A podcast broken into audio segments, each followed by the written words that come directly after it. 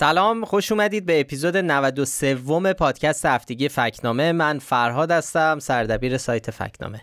سلام منم رضا هستم دبیر تحریریه فکنامه. خیلی خوش اومدیم به پادکست ما. خوش اومدی آقا رضا هفته پیش نبودی. تک و تنها ما بنده دست شما درد نکنم درباره مکتب خانه حرف زدیم.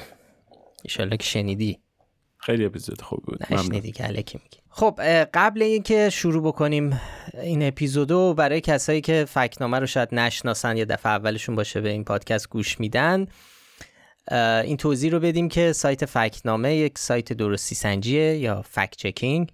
کار ما اینه که درستی گفته ها و خبرها رو بررسی می‌کنیم در آخرم بهشون نشان درست و نادرست و نیمه درست یا گمراه کننده و شاخدار میدیم. تو این قسمت پادکست هم می‌خوایم فکت رو مرور کنیم که این هفته در سایت فکنامه و شبکه های اجتماعی منتشر کردیم و البته یه ذرم خب از هفته پیشم فکر می‌کنم باقی مونده.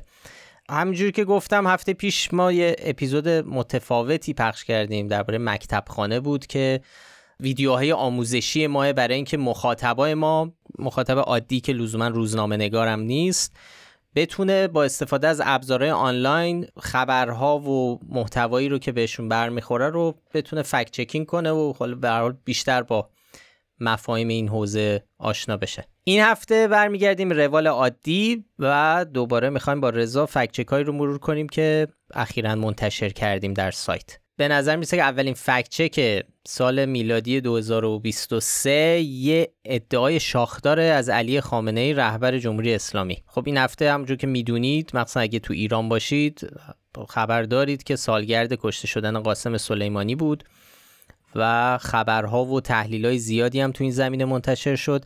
یکی از اتفاقاتی که افتاد دیدار رهبر جمهوری اسلامی بود با خانواده و اعضای ستاد بزرگ داشته قاسم سلیمانی. سال گذشته دومین سالگرد شهید سلیمانی بود. من نگاه می‌کردم به سطح جامعه و اینا خبرهایی که میآمد. می‌دیدم بدون اینکه تبلیغی بشه بدون اینکه دستوری از جایی صادر بشه. همینطور خودجوش مردم دارن یاد این شهید رو زنده نگه میدارن. امسال هم همینجوره. خب الحمدلله در این زمینه ها ما هیچ مشکلی کم بودی نداریم خب این ادعا مطرح شد که تو سال گذشته و امسال هیچ تبلیغی نشده و دستوری از جایی صادر نشد و مردم به صورت خودجوش یاد این شهید رو زنده نگه میدارن. ما رفتیم سراغ این مسئله مسئله تبلیغ و دستور. اصلا شروع مطلب هم با خود اظهاراتی بود که داره در همین سخنرانی گفته میشه. رهبر جمهوری اسلامی تو همین سخنرانی میگه این روزها انسان در روزنامه در تلویزیون در زبان این و آن در خطبه های نماز جمعه ها هر جا چشم چشمش و گوشش کار می‌کند به همدلله یاد شهید سلیمانی است. یعنی داره درباره نهادهایی مثل تلویزیون و نماز جمعه صحبت می‌کنه که اساسا اصلا هیچ ربطی به مردم ندارن. نهادهای حکومتی نهادهای حکومتی تحت نظر خودش. عمدتا و از اینه که از بودجه عمومی حالا به طور مشخص یا از پولهایی که حالا در اختیار نهادهای به نمایندگی است. یعنی پول مردم دارن ارتساق می‌کنن دیگه حکومتی هستن. تازه خیلی از روزنامه ها هم هستن که وابسته به دولتن بودجه دولتی دارن. توی این اشاره می‌کنه به مطالب روزنامه بحث روزنامه ها رو هم باید به هر حال جزء این چیزها در نظر بگیریم. بله. به حال این حجم تبلیغ هم چیزی نیست که بشه به این راحتی انکارش کرد. روزنامه جمهوری اسلامی روز 13 دی یه مطلب نوشت و توش انتقاد کرد که دیگه بس چقدر دارید روی این قضیه تبلیغ می‌کنید این داره ضد تبلیغ میشه و تعادل رو برقرار کنید. به جز این خامنه ای توی یه بخش دیگه از همین سخنرانی میگه مستندسازی، فیلمسازی، سریال سازی، خاطر گویی اینها خیلی مهم است. اینها خیلی تاثیر می‌گذارد. خب به صورت روشن و واضحی اینا مستاق تبلیغاته و داره تو همین سخنرانی بهشون اشاره می‌کنه تازه با توجه به سابقه خامنه ای و اینکه هر حرفی رو می‌زنه یه عالم از نهادها و اینها مجبورن برن اونها رو اجرا بکنن و دنبال به قول معروف منویات ایشون برن. به حال میشه گفتش که طرح این مسائل به نوعی انگار دستور کار نهادهای حکومتی هستش که در به حال این جریانی که وجود داره جریان تبلیغی رو بیشترش بکنن و توسعهش بدن. حالا ما بجز خود این سخنرانی رفتیم ببینیم که کلا تو فضای عمومی چه خبره چه اقداماتی انجام شده و انجام میشه. خب نکته اینه که اینجا هم مثل خیلی از موارد شفافیت مالی وجود نداره. خیلی هزینه ها بودجه شفاف نیستن. ولی نشانهایی هستش که نشون میده هزینه بسیار بسیار زیادی صرف تبلیغات مربوط به قاسم سلیمانی هر سال میشه که این هزینه ها همونجوری گفتیم به حال از بودجه دولتی عمدتا تامین میشه. به هر حال مساجد هزینه می‌کنن. یه, یه نمونه شو مثلا یه خبری روز دهم دیماه منتشر شده بود.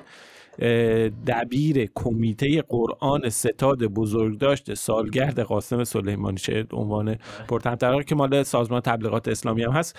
گفته بود که فقط توی یه قلم در واقع توی یه قلم از این کمیته 80 برنامه ملی و 800 برنامه استانی قراره که این ستاد برگزار بکنه.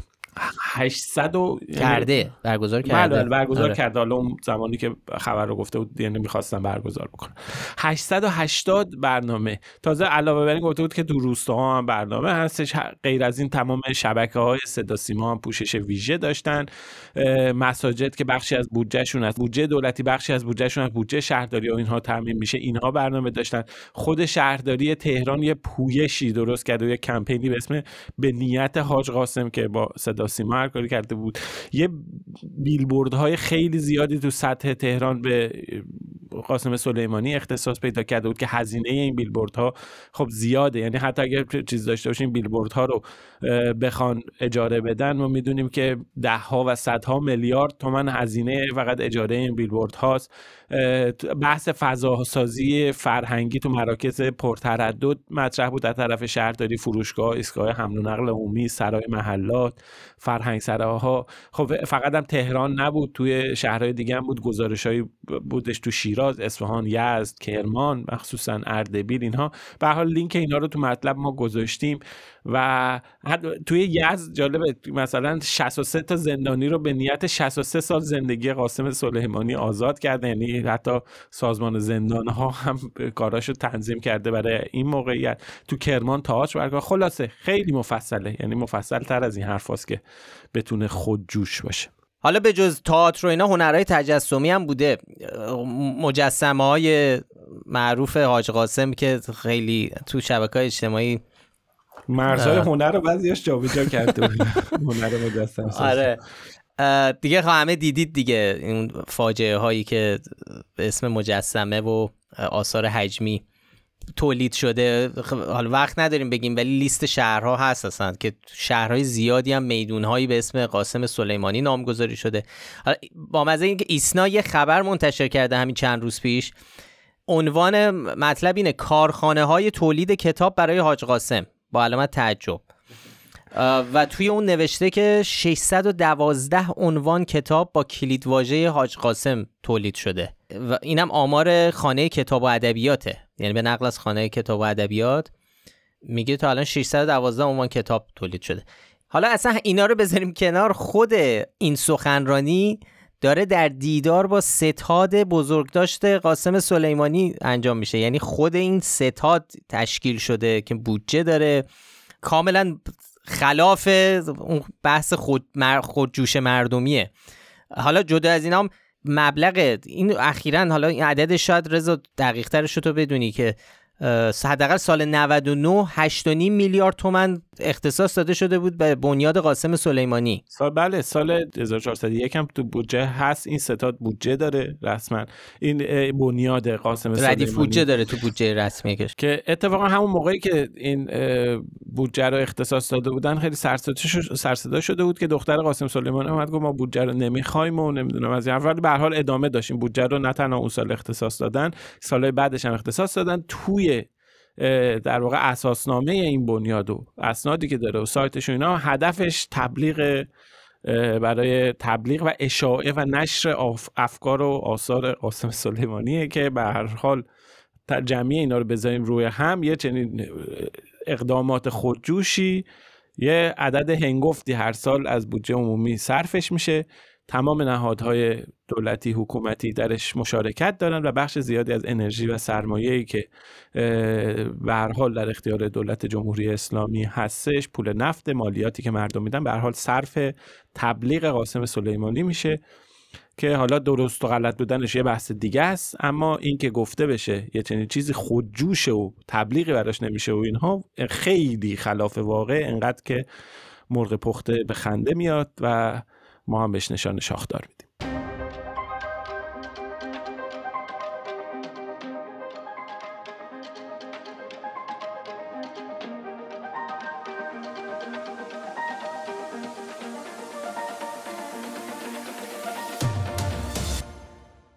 خب یه فکت که دیگه هم داشتیم درباره بازم درباره قاسم سلیمانی اصلا کلا خب این موقع های سال ما درباره قاسم سلیمانی معمولا زیاد صحبت می‌کنیم. انتشار اطلاعات نادرست و misinformation و disinformation اطلاعات غلط سازمانی یافته اینها سابقه داره. پارسال مفصل تو اپیزود شماره 41 درباره این موضوع صحبت کردیم. توصیه می‌کنم اگه نشنیدین گوش کنید که اصلا حول و حوش پیرامون این کشته شدن این و اون ماجرای انتقام سخت و اینا چه جریان disinformation ی از طرف نهادهای تبلیغاتی و سیاسی حکومت به راه افتاد. حالا به هر حال امسال دوباره یه هشتگی را افتاد که طرفدارای جمهوری اسلامی و کاربران ارزشی دنبالش می‌کردن با عنوان جان فدا که بعدا ادعاش و چند تا کانال تلگرامی و سری تو حسابای توییتری ادعا کردن که این هشتگ همه هشتگ جانفدا داغترین کلیدواژه جهان بوده. حالا ما رفتیم سراغ این مسئله و بررسی کردیم ببینیم ماجرا از چه قراره. البته چند تا هشتگ امسال زدن. به فارسی جانفدا و پایتخت بصیرت بود. به انگلیسی هم هیرو معنی قهرمان. اغلب اینا رو هم خب حسابای نزدیک به حکومت و موسوم به ارزشی استفاده می‌کردن. ما رفتیم سراغ ترند های توییتر. توییتر یه بخشی داره که بر اساس الگوریتمش تشخیص میده که چه هشتگ هایی و چه سوژه هایی الان داغن و کاربرا دارن دربارش صحبت می‌کنن. اینطوری هم نیست که بیاد فقط تعداد هشتگ ها رو بشمره بیشتر سعی می‌کنه ببینه واقعا چه موضوعی الان خیلی داغه و کاربرهای واقعی دارن دربارش صحبت می‌کنند. به این بخش میگن ترند یعنی ممکنه یه سری بات و ماشین تعداد زیادی هشتگ تو حسابهای خودشون تولید بکنن ولی خب این هشتگ لزوما ترند نشه داغ نشه. درسته. اصلا هدف توییتر همینه که بتونه تاثیر این ماجرا رو کم کنه. لیست هم مشخصه. مثلا می‌تونید به سایت getdaytrends.com برید اونجا روزانه و حتی به تفکیک ساعت لیست ترندها رو داره. لینکش تو مطلبمون رو سایت هست. ما هم رفتیم اونجا و هشتگ جانفدا رو جستجو کردیم. این هشتگ تو سطح جهانی هیچ وقت وارد لیست 50 تا هشتگ داغ هم نشده. و جزء ترند های توییتر در سطح جهانی نبوده. البته نگاه که بکنیم می‌بینیم این هشتگ تا زمان نوشته شدن این گزارش حدود یک میلیون و دیویس هزار بار منتشر شده و جالبه که این تعداد هشتگ رو حدودا 22 هزار حساب کاربری منتشر کردن. یعنی خیلی احتمالش زیاده که بخش عمده ای از این حجم توییت میلیونی به صورت ماشینی تولید شده باشه. نشونش هم اینه که خب در لیست ترند های توییتر نبوده. پس آقا فراد اون بله. 231 میلیون بار و کلید واژه اون چی بوده؟ اون اصلا یعنی الان صحبت ماکسیموم یه میلیون و 200 هزار هشتگ توی توییتر بوده که 20 هزار کار آره تعدادش آره دیگه. تعدادی که ثبت شده توسط این الگوریتم این در واقع همین عددیه که گفتیم یعنی یه یعنی تصویری منتشر کرده بودن اغلب این توییت ها و کانال های تلگرامی که اونجا مدعی بودن 231 میلیون بار در واقع این کلید واژه استفاده دیده شده. آره کاری که کردن اینا ریچ رو یعنی گفتن انقدر دیده شده. ریچ رو برداشتن گذاشتن به عنوان یک متریکی که بر اساسش بگن این هشتگ داغ بوده. ولی خب همونجور که گفتم یک میلیون و دیویس هزار بار تکرار شده هشتگ جان فدا که این یک میلیون و بیست و دو هزار حساب یعنی نقش داشتن توش. قطعا بخش عمدهش به صورت ماشینیش طوری شد چون غیر ممکنه دیگه. آره این این این, این نوع رفتار توییتری در واقع اینو به ما رو این میرسونه که این به صورت ارگانیک نیست همش. و بخشش حتما هست ولی بخش زیادیش ارگانیک نیست.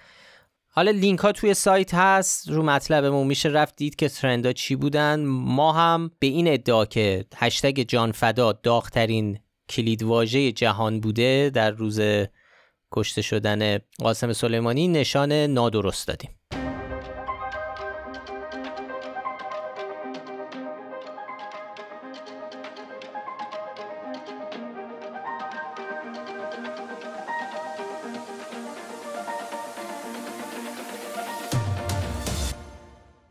سالگرد دیگه ای که داریم بهش نزدیک میشیم سالگرد شلیک به هواپیمای PS 752 که هواپیمای مسافربری خطوط اوکراین که دو موشک سپاه پاسداران باعث شد که سقوط بکنن.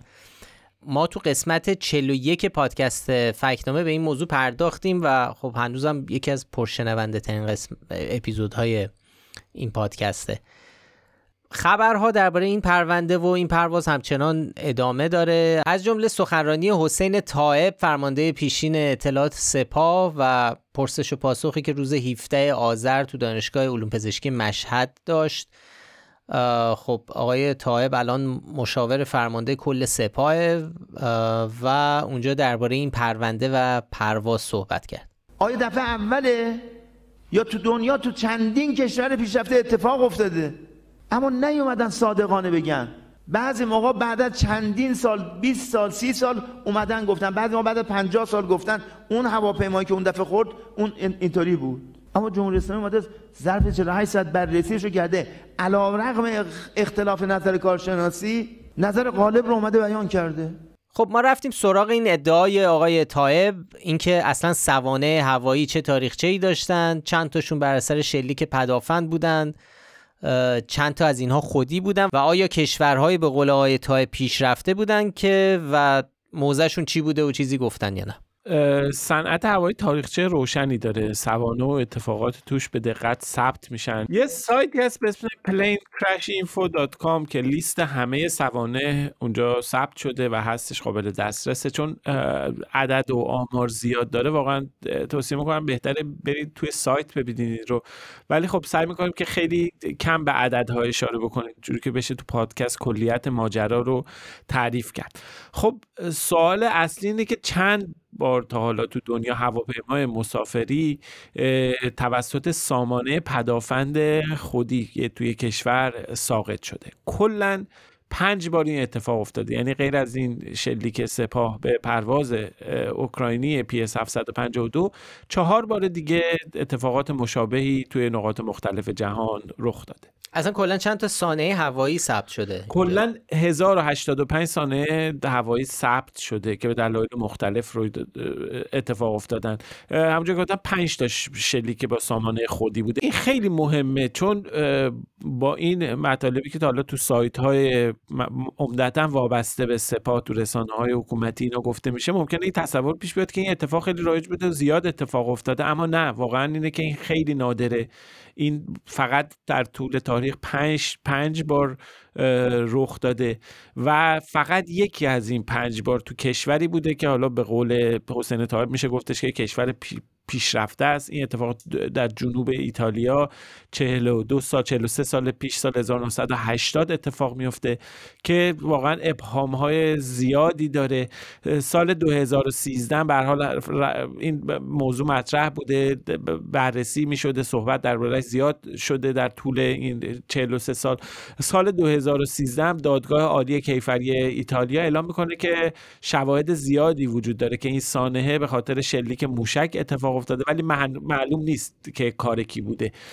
توجه باید بکنیم دقت بکنیم این اتفاق مال سال 1980 تا الان چقدر وضعیت رادارها ماهواره ها تغییر کرده. ولی خلاصه اون ادعایی که طایب میاد مطرح می‌کنه اینکه این تصور که انگار تعداد زیادی این اتفاق افتاده ده بار 20 بار این اومدن هواپیماهای مسافری رو با پدافند خودی زدن اینها تو کشورهای توسعه یافته این اتفاق افتاده. اینا نه اینطور نیست. این اتفاق خیلی کم کلا در جهان افتاده و همینطور گفتم تو کشورهایی که حالا بشه گفت کشور توسعه یافته فقط یک بار اتفاقی که اونم ابهام وجود داره بحث پنهانکاری و اینا توش مطرح نیست و این به حال این گفته آقای طایب گفته نادرستیه. یه ابهامی که اینجا ممکن پیش بیاد که دربارش هم حرف زدیم.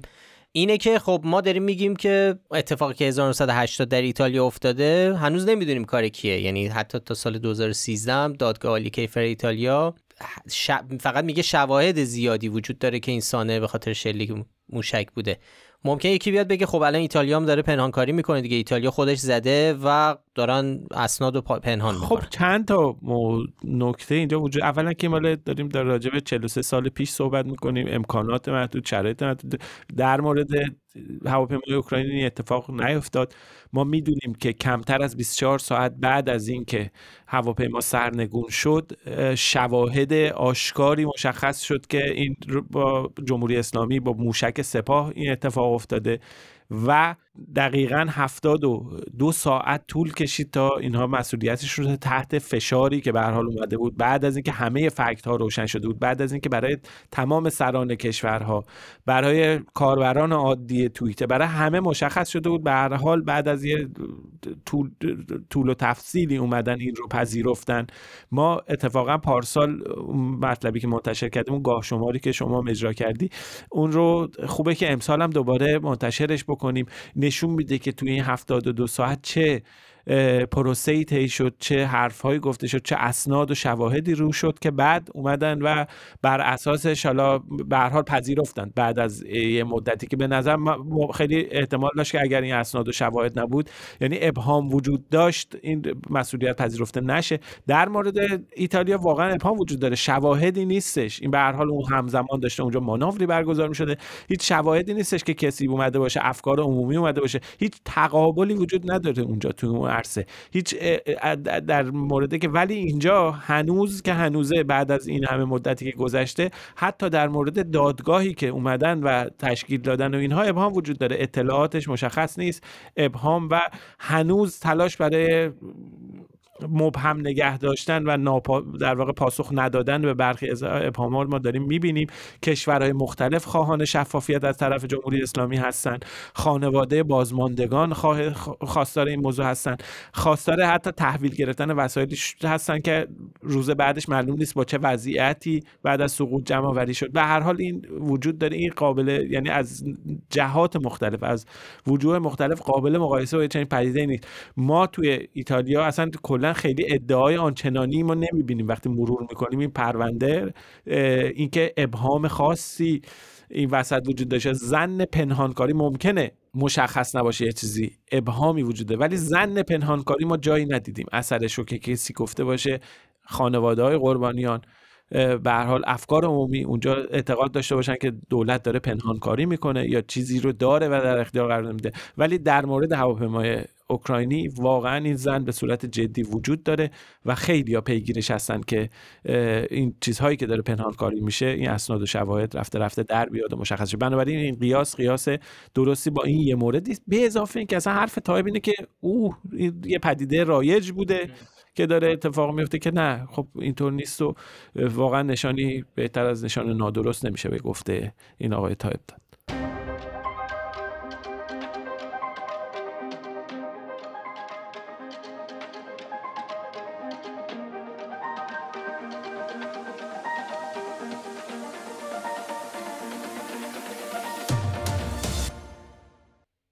یکی دیگه از فکت هایی که به سراغش رفتیم مربوط میشه به یه ادعایی که خبرگزاری تصنیم اخیرا مطرح کرده بود و مسئله مربوط میشه به خانواده علی خامنه ای رهبر جمهوری اسلامی. بدر سادات خامنه ای که با نام بدری هم شناخته میشه خواهر علی خامنه ای ممکنه درباره نامه سرگشاده ای که تازگی ها نوشته و منتشر کرده شنیده باشید یا خونده باشید نامه رو.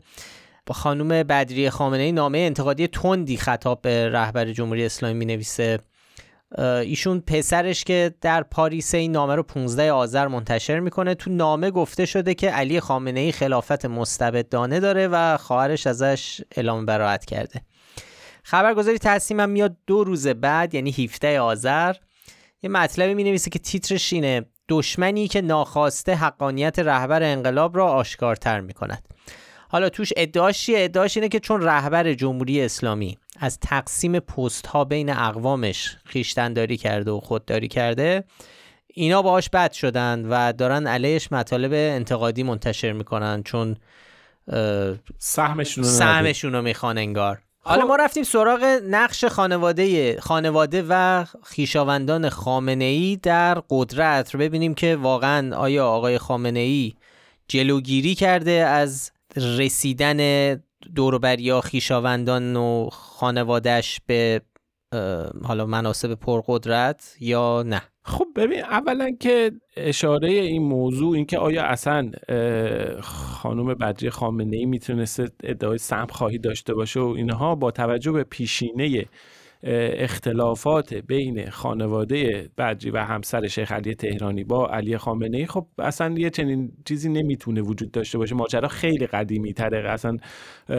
علی خامنه ای حتی رئیس جمهور هم نشده بود اون موقعی که این اختلافات به وجود میاد. خانم بدری حسینی خامنه متولد سال 1321 که در 19 سالگی با علی مرادخانی که مشهور به شیخ علی تهرانی ازدواج می‌کنه. شیخ علی تهرانی به حال از شاگردان آقای خمینی بوده فرد انقلابی بوده. قبل از انقلاب زندان رفته تبعید شده.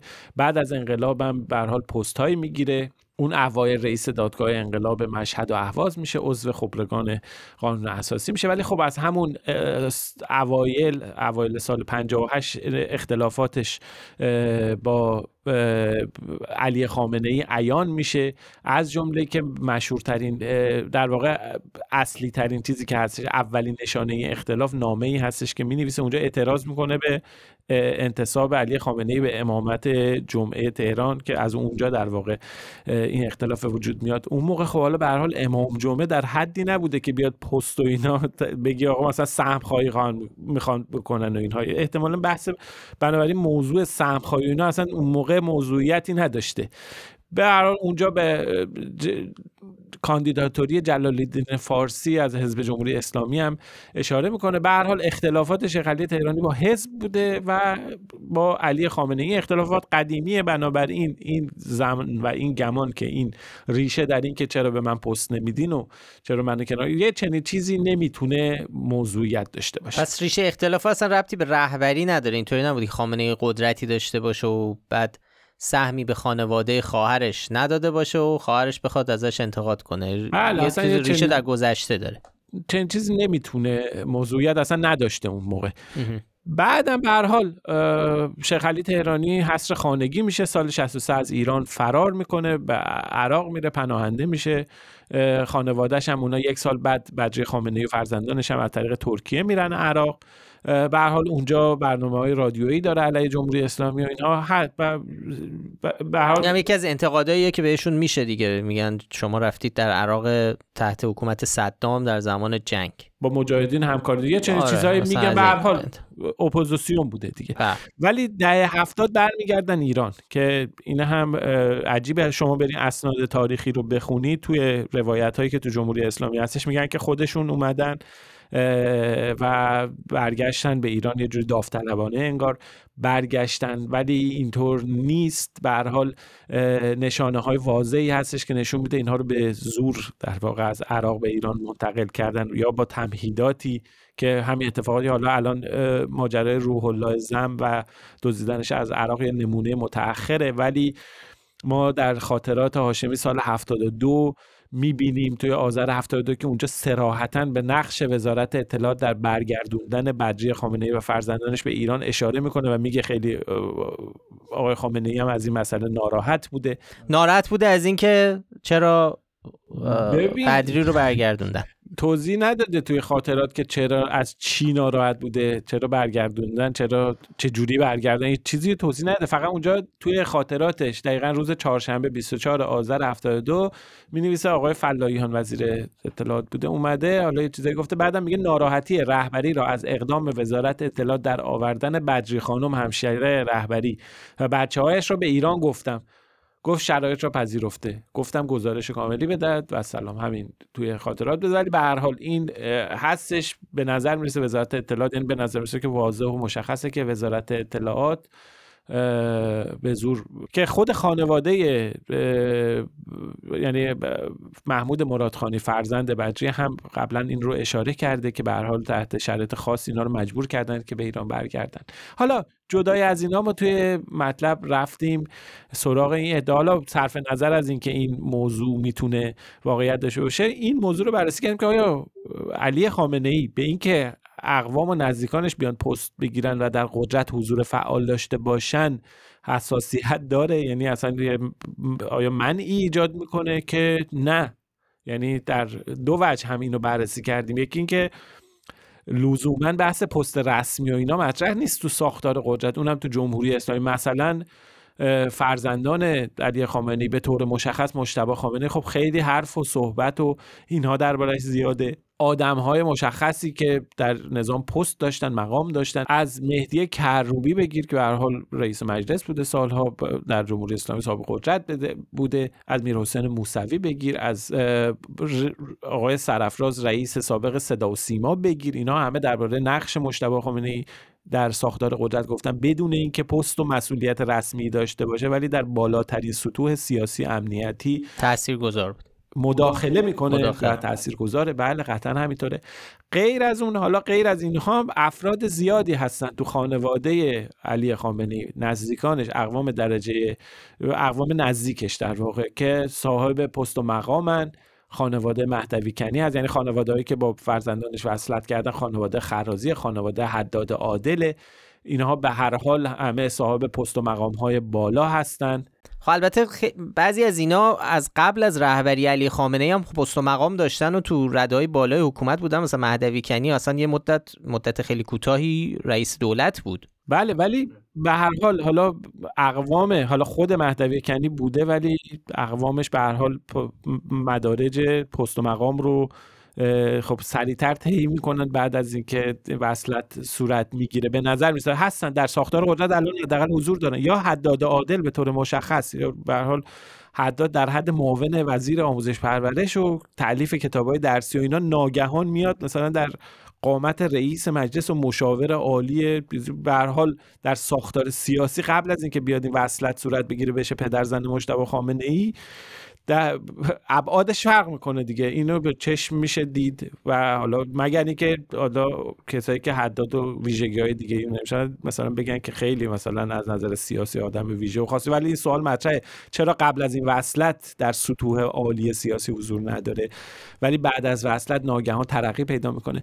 اینا هستش اما صرف نظر از اون اقوام درجه یکش هم هستن. خب اگه آقای خامنه حساسیتی داشت اینکه از خانواده همسرش که برادر زنش به حال خجسته واقع زاده یا که معاون رئیس صدا سیما بوده رئیس رادیو بوده اینا رو بگیر تا خود برادر خودش محمد خامنه ای اینا رئیس بنیاد حکمت اسلامی که سهم بودجه قابل توجهی هم می‌گیره این نهاد اینا. به هر حال دور و علی خامنه ای جز اقوامش اینها انقدر پست و مقام و مسئولیت و اینا هست که نشه گفتش که حداقل حداقل خیشتنداری نشون نمیده. یعنی هیچ من او چیزی نداره به اضافه اینکه به هر حال فرزندانش هم هستن و در همجوری که گفتیم به هر حال دارن در سطوح مختلف سیاست مداخله می‌کنن و نقش و اینها دارن بر اساس گزارش ها اینا. به هر حال چیزی که گفته میشه و چیزی که تصمیم می‌نویسه خیشتنداری و اینها اینجا وجهی نداره و نمی‌تونه اصلا موضوعیت داشته باشه.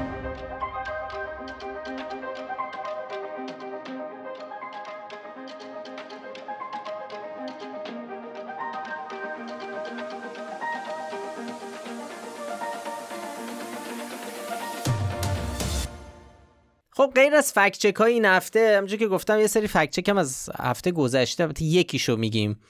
و اونم درباره کشف محموله سلاحهای آمریکایی در استان خراسان شمالی بود.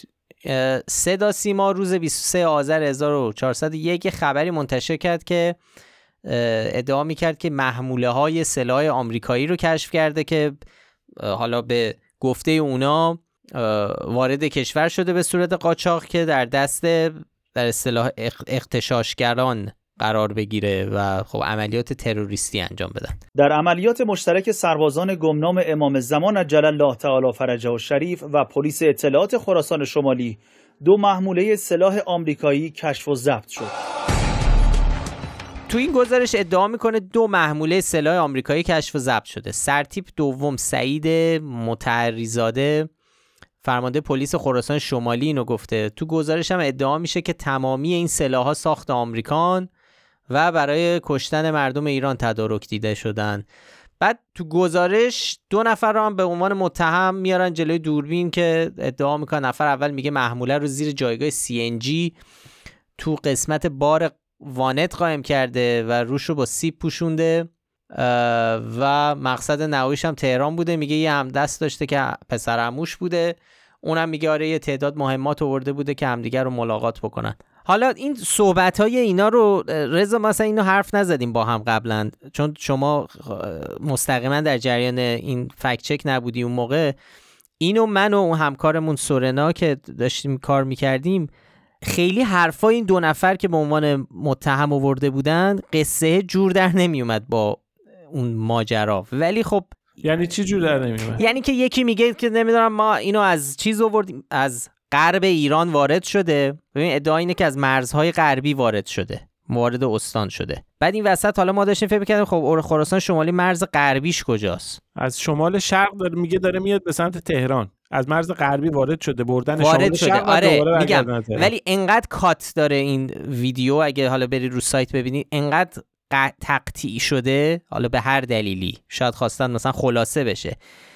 یه کلماتی یه چیزایی جا افتاده که یه موضوعاتی رو مبهم می‌کنه. مثلا اینکه کی منتظر کی بود کدومشون اول کشف کردن وانت دست کی بوده این قسم یعنی ابهامایی داره. ولی خب من چون سورنا می‌گفت که اینجا یه سوتی دادن یعنی یه داستان ساختگی ممکنه باشه. ولی در نهایت به این نتیجه رسیدیم ممکنه به خاطر این تختی ها این قصه مبهم شده باشه. ولی خلاصه یه موضوعی بود که ما داشتیم بحث می‌کردیم. سوال جدی اگه از غرب وارد شده چجوری سر از شمال شرق در آورده تو مسیر تهران؟ یه واقعا آره و باز میگه بعد تو تهران همدیگه رو قرار شد ببینیم و یه خلاصه یه قصه قصه خیلی جور نیست. بریم یه چرخی بزنیم بریم خراسان شمالی آره. دوباره ولی بازم میگم چون ما حالا اگه از اون دید بخوایم خیلی واقع بینانه نگاه کنیم این فرض رو بر این گذاشتیم گفتیم شاید حالا قصه جوره ولی این ویدیویی که یا این گزارشی که صدا سیما پخش کرده انقدر قطع کردن که همه چیش قاطی شده. مثلا زمانها قاطی شده اسم افراد حذف شده برای همین یه سری موضوع گنگ. خود سلاح هم که آمریکایی بودنش هم که اونم آره حالا ما سراغ رفتیم سراغ سلاح ها مثلا یه جعبه مهمات نشون میدن تو این گزارش که ادعا می‌کنن که آمریکاییه که در واقع اصلا ساخت شرکت اسکورسان یعنی روش نوشته و مال ترکیه است. سلاح هم همینطور. سلاحایی که نشون داده میشه اینا تو عراق معروفن به اسم مسدس کلمبی یعنی تپانچه کلمبیایی که معمولا تو ترکیه یا کارگاه های اسلحه سازی پاکستانی اینا تولید میشن. راحت هم میشه از طریق اینترنت به این سلاح دسترسی داشت. یعنی, یعنی آره یعنی USA نبوده؟ چی نبوده؟ In USA Made in USA نبوده نه. خلاصه پس نه مهمات آمریکایی بودن نه سلاحایی که تو این گزارش نشون میدن به عنوان سلاح کشف شده. و نه قصه ای که تعریف کردن خیلی منطقی و اینا. به نظر منطقی بوده ولی خب ما تو مطلب به این قصه قسمت گفتم اشاره نکردیم. این یه بخشی از پشت صحنه این تولید این فکت چک بود که من گفتم. حالا حالا بتونم شنونده ها و مخاطبا برن اون ویدیو رو که رو مطلب ما هم هست ویدیویی که از صدا سیما پخش شده رو ببینن. یه ذره قصه به نظر مبهمه. ولی میگم سوراخ داره یه جور نیست یه چیزاییش. ولی من احساسم این بود که یعنی در آخر به این نتیجه رسیدیم که ممکنه یک درصد احتمال دادیم که این به خاطر تقطی بوده باشه. اگه ما ویدیوی کامل صحبت کامل میشنیدیم که ترتیب زمانی داشت شاید جور باشه حالا به هر دلیلی ولی خب ما خیلی به اصطلاح جاپامون محکم نبود که بخوایم این ادعا رو مطرح کنیم. کلا کشف سلاح اینا خیلی سابقه دارم هست که سلاح دارن میارن که به هر حال به قول اونها اختشاش کردن آره هم این بوده. یه مورد دیگه هم بوده که قبل انتخابات ریاست جمهوری گذشته مثلا فارس تصویری از یه سلاح مشقیزن آرال 571 که ساخت ترکیه است. یعنی سلاح رو اصلا می‌سازن فقط واسه تیر مشقی ساخته میشه.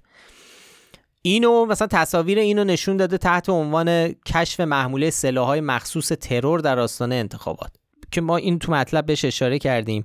اخیرا هم یه رسانه ایران یه حال به نقل از فرمانده انتظامی تهران بزرگ خبر دادن که سلاح سلاح دوش پرتاب تو تهران کشف کردن. یعنی همون آر پی جی منظورته مثلا RPG جزو اون دسته سلاح ها قرار می‌گیره. که حالا این سلاح آره اتفاقا RPG هم بوده. RPG 18 بوده. RPG 18 اصلا سلاحیه که تیپ صابرین سپاه یکی از کاربراشه. یعنی یعنی یه سلاح در واقع غریبه وارد نشده که این توسط هیچ کی چیز نشده. یعنی قطعا قاچاق بوده باشه. یه سلاحیه که خب اصلا یکی از تیپ های سپاه داره ازش استفاده می‌کنه و مستندم هست. ما عکساش هست حالا لینک ها و یعنی منابع رو گذاشتیم. من دارم تو مطلب نگاه می‌کنم مثلا تسنیم عکس همین رو دوش این بله. ویژه صابرین سپاه منتشر کرده درسته. داشتن آره اصلا تو اونجا تو خبر گفته که دارن از RPG 18 استفاده می‌کنن و بعد تو یک context دیگه پلیس تهران میاد میگه ما کشف کردیم سلاح RPG 18 خب RPG 18 که تو ایران هست. دست سپاه دست سپاه هم داره کار می‌کنه. که بیارن بعد وقت برای علیه چیزی هیچ فیلم و هیچ تصویر و هیچ نشانه ای هم از این که یه دونه از اینا شلیک شده باشه. بیا تا الان که منتشر ما که ندیدیم تا الان چیزی نشون بدن که از طرف معترضان داره با اسلحه چیزی شلیک میشه. اینا این, این همه دوربین مداربسته دارن. این همه اینا تا حالا فقط طرح کلی ادعا شده. حالا ممکنه بیان بگن که ما اصلا نذاشتیم به اونجا برسه. این بحث هم هست دیگه. مثلا نرس نذاشتیم برسه به اون قسمت کشف کردیم.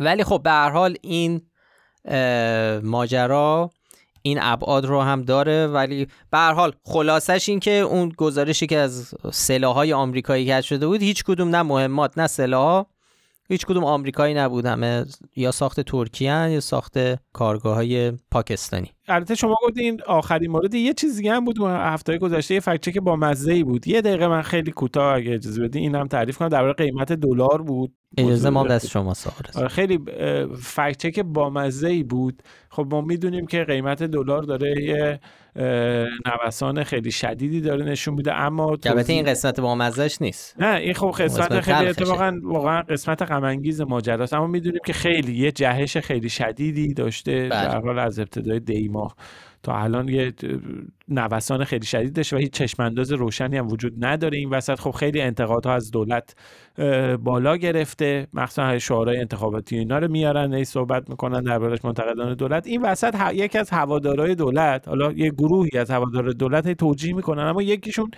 یه توییت با مزه زده بود. یه آقای هستش به اسم احمد رضا دلیران فیروز. یا خودش حالا دلیران فیروز می نویسه هندلشو. یا آقای دلیران فیروز پستش هم جالبه یعنی خودش رو قائم مقام پژوهشکده مطالعات راهبردی فلسطین معرفی می‌کنه. ایشون یه توییتی نوشته بود که نوشته بود که در دولت رئیسی دلار 19 درصد افزایش داشته در دولت روحانی 1006 درصد دولت موسوی 445 درصد هاشمی 399 درصد. احمدی نژاد 347 درصد خاتمی 193 درصد. ببخشید اینقدر عدد زیاد داره ولی فقط نکته اینه که هیچ کدوم از این عددهایی که میگه درست, درست نیست. نیست. یعنی همه عددا غلطه. حالا من یه سوال دارم. ممکنه برای الان شنونده هم پیش بیاد. الان چرا ما باید گفته این آقا که معلوم نیست کیه؟ یعنی برای عموم مردم مشخص نیست کیه و آدم ناشناخته ایه برای چی ما باید بریم سراغ ببین. اولا که برامون چند نفر مخاطب فرستادن یک. دومی که حالا ناشناخته برای ما ولی صاحب پست منصب پژوهشکده مطالعات راهبر سردبیر ماهنامه بین‌المللی دیپلماسی و عضو شورای مرکزی کمیته فرهنگی و دینی شورای ائتلاف نیروهای انقلاب اسلامی. خب اینا به هر حال صاحب پست و سرپرست کمیته علمی فرهنگی فدراسیون شمشیربازی هم هست. خب به هر حال صاحب پست مقامه و نکته بعدی اینه که این یه گفتمان به حال این در چارچوب طرح یعنی به حال در چارچوب دفاع از عملکرد دولت تو یکی از موضوعاتیه که خیلی داره انتقاد ازش میشه.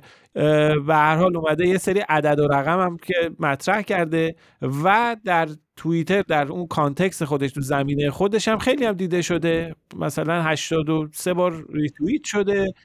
124 هزار بار دیده شده 415 تا لایک گرفته. عمدتا یعنی همش دیگه از هواداران دولت و ارزشی و اینا. به هر حال هم توییتر دیده شده هم خودش صاحب منصبه. حالا ممکنه این منصبا به چشم ما عجیب غریب به نظر برسه و حتی بخندیم و اینها. ولی به هر حال صاحب منصبه. بودجه داره می‌گیره و داره یه سری عدد و رقم مطرح می‌کنه. همه اینا کنار هم دیگه. ما فکر کردیم که بیایم این رو فکت چک کنیم و فکت چک کردیم. خیلی هم فکت چکش هم مورد توجه قرار گرفت. از از اون ما حالا به حال شاخدارم دادیم بهش دیگه. حالا اگه بخوام بگم که نه روحانی میشه. دقیقا اگه ما ماه به ماه هم گرفتیم یعنی اومدیم میانگین قیمت ماه رو بر اساس آمارهای بانک مرکزی اون موقع که آمارها بوده اینا رو در نظر گرفتیم. نه در برای دولت رئیسی بیش از 50 درصد نه 19 درصد. برای دولت روحانی هزار درصد نی 686 درصد. اینا زیاده نمیگیم ریزه.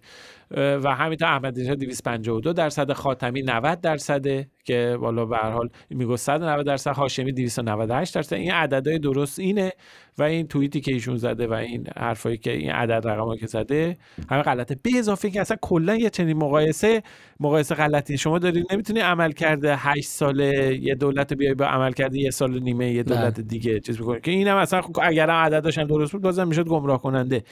ولی حالا که عددش هم نادرسته میشه شاخدار. دست شما در حالا استناد ما ما با استفاده از چه منابعی بانک مرکزی بوده. یه سری هم از سایت بنبست در آوردیم این ماهای اخیر. خیلی سایت بنبست هم برای کسایی که نیاز دارن به عدد یعنی دقیق می‌خوام بدونن دلار در فلان روز چقدر بوده یا میانگین دلار در فاصله مثلا اول ماه تا آخر ماه فلان چی بوده. البته به میلادی همش به انگلیسی ولی خیلی سایت خوبیه. بنبست رو من توصیه می‌کنم کسایی که به دنبال عدد دلار میگردن در تاریخ آرشیو خیلی خوبی داره. به خصوص که دسترسی به آرشیو بانک مرکزی و اینا الان خیلی سخت شده. این سایت سایت خوبیه.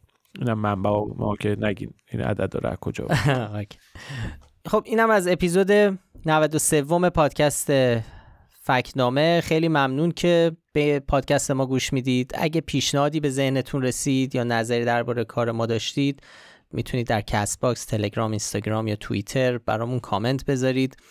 تو قول میدیم دوباره شروع کنیم کامنت ها رو خوندن. ببخشید یه مدت نکردیم این کارو.